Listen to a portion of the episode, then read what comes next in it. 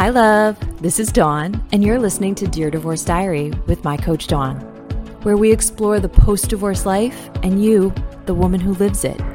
We cover everything from trauma during and after divorce to feeling like a stranger in your own life and the new frontier of life as a single woman. Cozy in for the conversations you've been longing to have about this new life.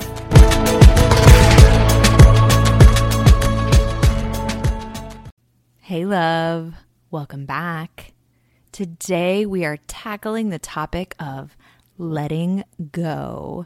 And oh man, is this one hard and complicated, but we can handle it. And I'm going to break it down for you today so that as we talk about it, you can laser in on the part that you need extra support with. Because sometimes, you know, it's just that little nudge that helps us get to the next breakthrough and shedding. And those moments are so delicious.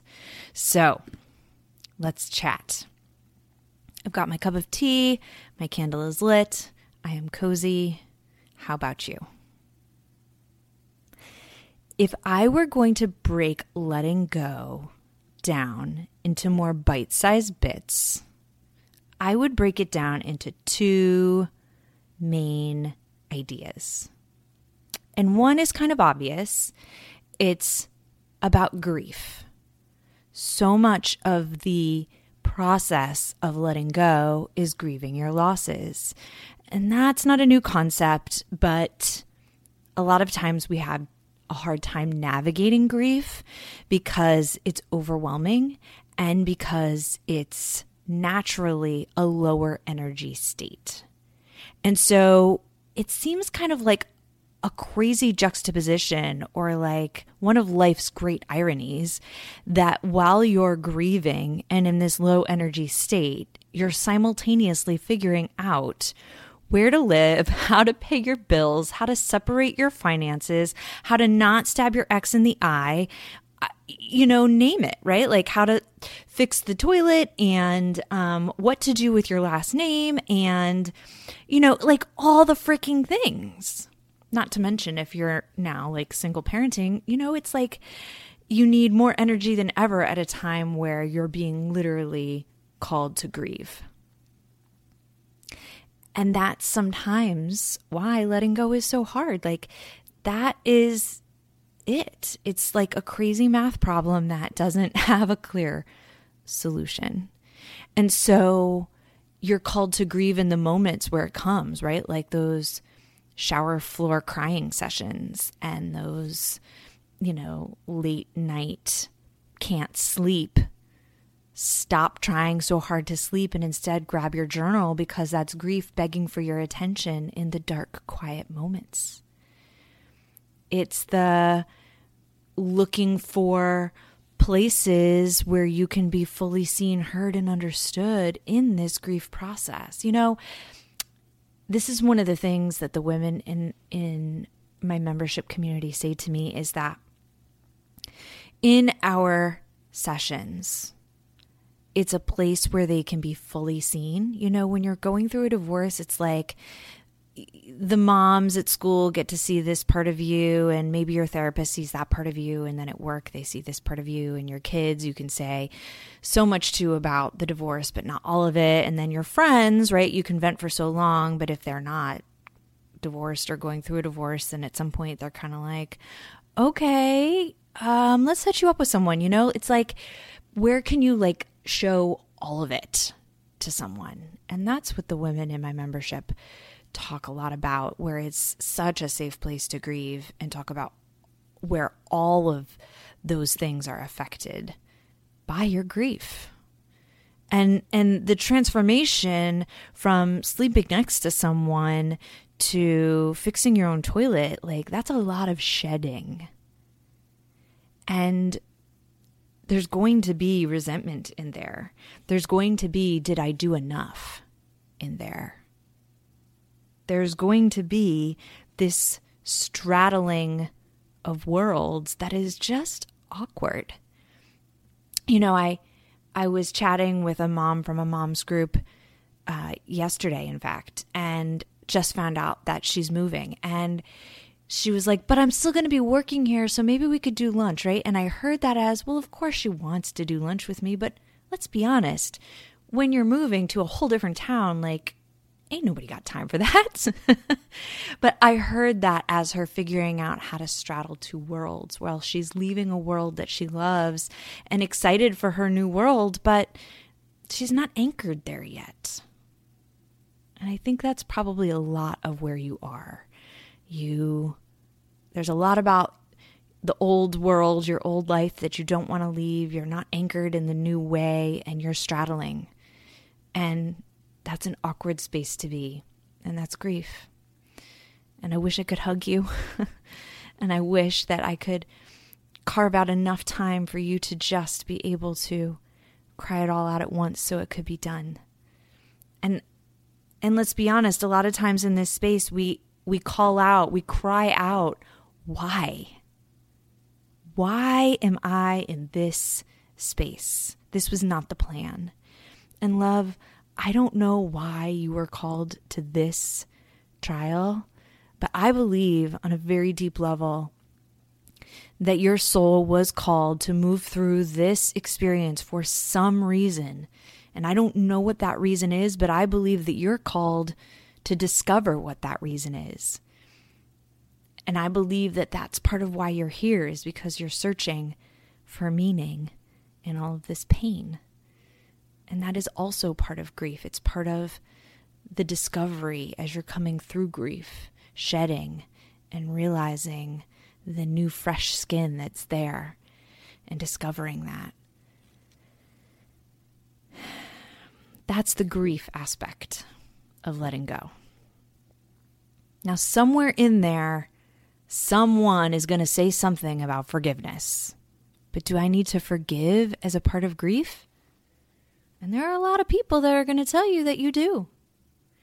And I want you to know that forgiveness is noble and it is a worthy cause.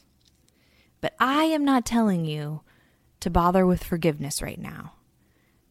I am not dismissing its value or its importance at some point in your life. But I think that the more noble cause right now is to find some acceptance of your new life, of your new quest, finding a way to accept things how they are versus how you think they should be because that's just your mind chattering at you with a bunch of thoughts that are not true. I should be this, this should be that, he should be this, they should be that, right? That's a bunch of mind chatter and it's not real, but you're believing it and it's fueling your resentment and it's fueling pain that is not grief. It's a distraction from grief because grief is just sad. It's so sad. But forgiveness can often be a distraction from the grief process. And that's because it's complicated. and a lot of times we're, we don't know how to do it. And I'm going to get into it a little bit more when I talk about the other aspect of letting go. But I want you to sideline forgiveness for a minute or consider it, right? In exchange for acceptance. Acceptance is just like how things are is how things are, and they shouldn't be different than they are because they are this way. This is now. This is where now is. This is how now is. And I'm going to stop trying to fight with that. I'm going to stop trying to get him to be different. I'm going to stop trying to get my finances to be different than they are in this moment, right? Meaning, overspending is pretending things are different than they are.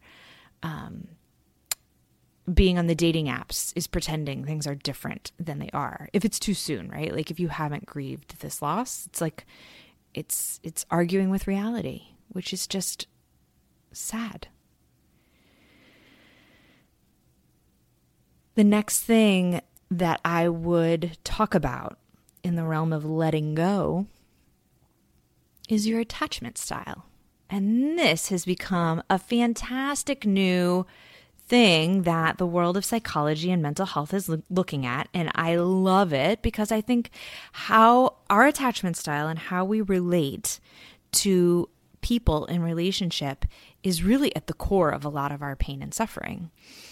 And so, if you can come to have a deeper understanding of your attachment style and you can work to create a more secure way of attaching to other humans, oh man, love, is there a whole world out there waiting for you where there's just less pain and more ease and less anxiety and less self loathing and less angst about does he like me? Does he not like me? Does she like me? You know, like when you're making new friends, like, oh my goodness, what did they think about me? I want them to like me and all of this nonsense. So, letting go and attachment, what do they have to do with one another? Well, most of us, well, all of us, when picking a partner, getting married, picked from this unconscious place of how we relate to our parents. And I've never encountered a divorce where the the people weren't being called to have a deeper understanding of their childhood self and how they give and receive love. And so let me say that again. this divorce is calling you to have a deeper understanding of your childhood self and how you give and receive love. Now, there are a lot of different ways of relating to how we give and receive love when we're talking about attachment styles. If I'm going to oversimplify it, there's an avoidant attachment style, which is getting too close to you hurts too much. So I'm going to kind of keep you at arm's length and not be super emotionally available because to lose someone or something I love would be way too painful. I learned that early on. And so I'm going to kind of shut that down and I'm going to keep you at arm's length through various ways. The other, again, oversimplified way is an anxious attachment style, which is I am terrified to lose you. Therefore, I'm going to keep you close all the time and constantly seek for you to be near. I'm going to people please and I'm going to experience a lot of anxiety when there's separation. And it's very, very hard to be alone. Now, there are a lot of shades of gray in those two that avoidant and that anxious style. A lot of shades of gray in between and amongst those things. But when it comes to letting go of this marriage and this person, what I want you to consider is how who you were as a child and how your parents related to you, how they loved you, and how you experienced that love is part of why it's hard for you to let go because there's unresolved work there. There's unresolved healing around how your parents loved you. I I am nearly sure they loved you deeply.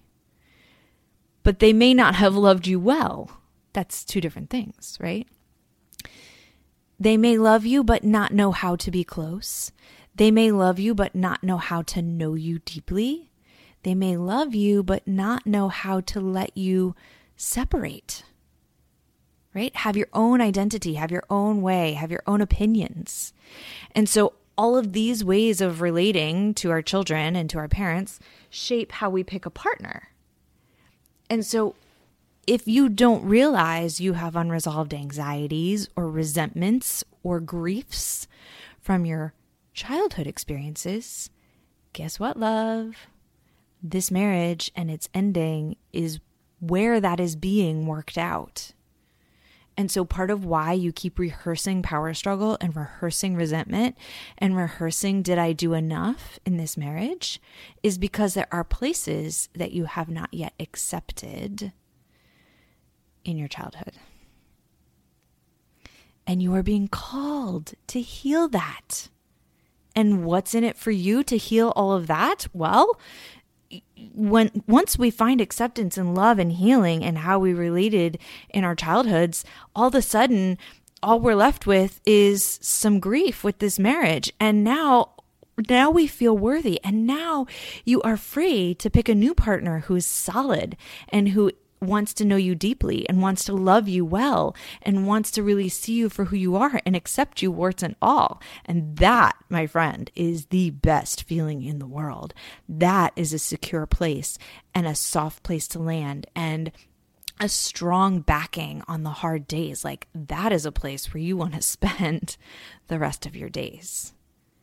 And so the whole point of this thing that you're being called to, to let go, to heal from then and now, is so that you can find a place where there is not suffering. Yes, there's stress, right? Like life is always going to be stressful. There's day to day stressors like, you know, things break, money flows, people hurt, you know, like your kids are going to do things, your parents are going to age, like, you know, life is stressful, right? But but it doesn't have to be suffering.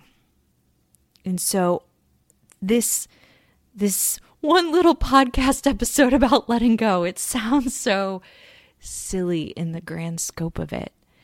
But man, if you hear something today that helps you understand what you're truly being called to do here. And if it feels like too much, okay, I get that. It's like, all right, Dawn, you're talking about like my childhood, and I'm just trying to figure out how to fix this flipping toilet.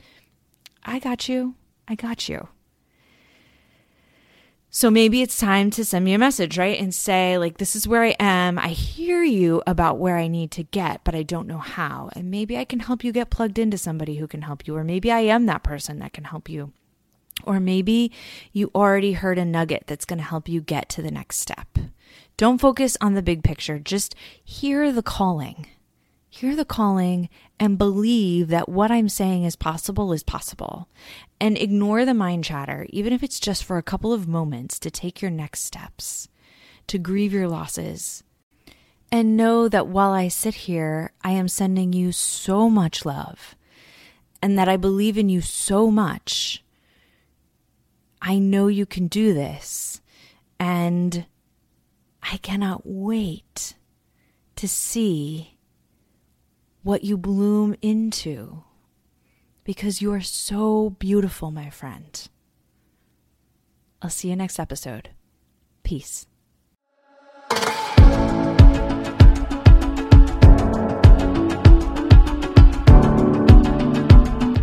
Dear Divorce Diary is a podcast by My Coach Dawn. You can find more at mycoachdawn.com.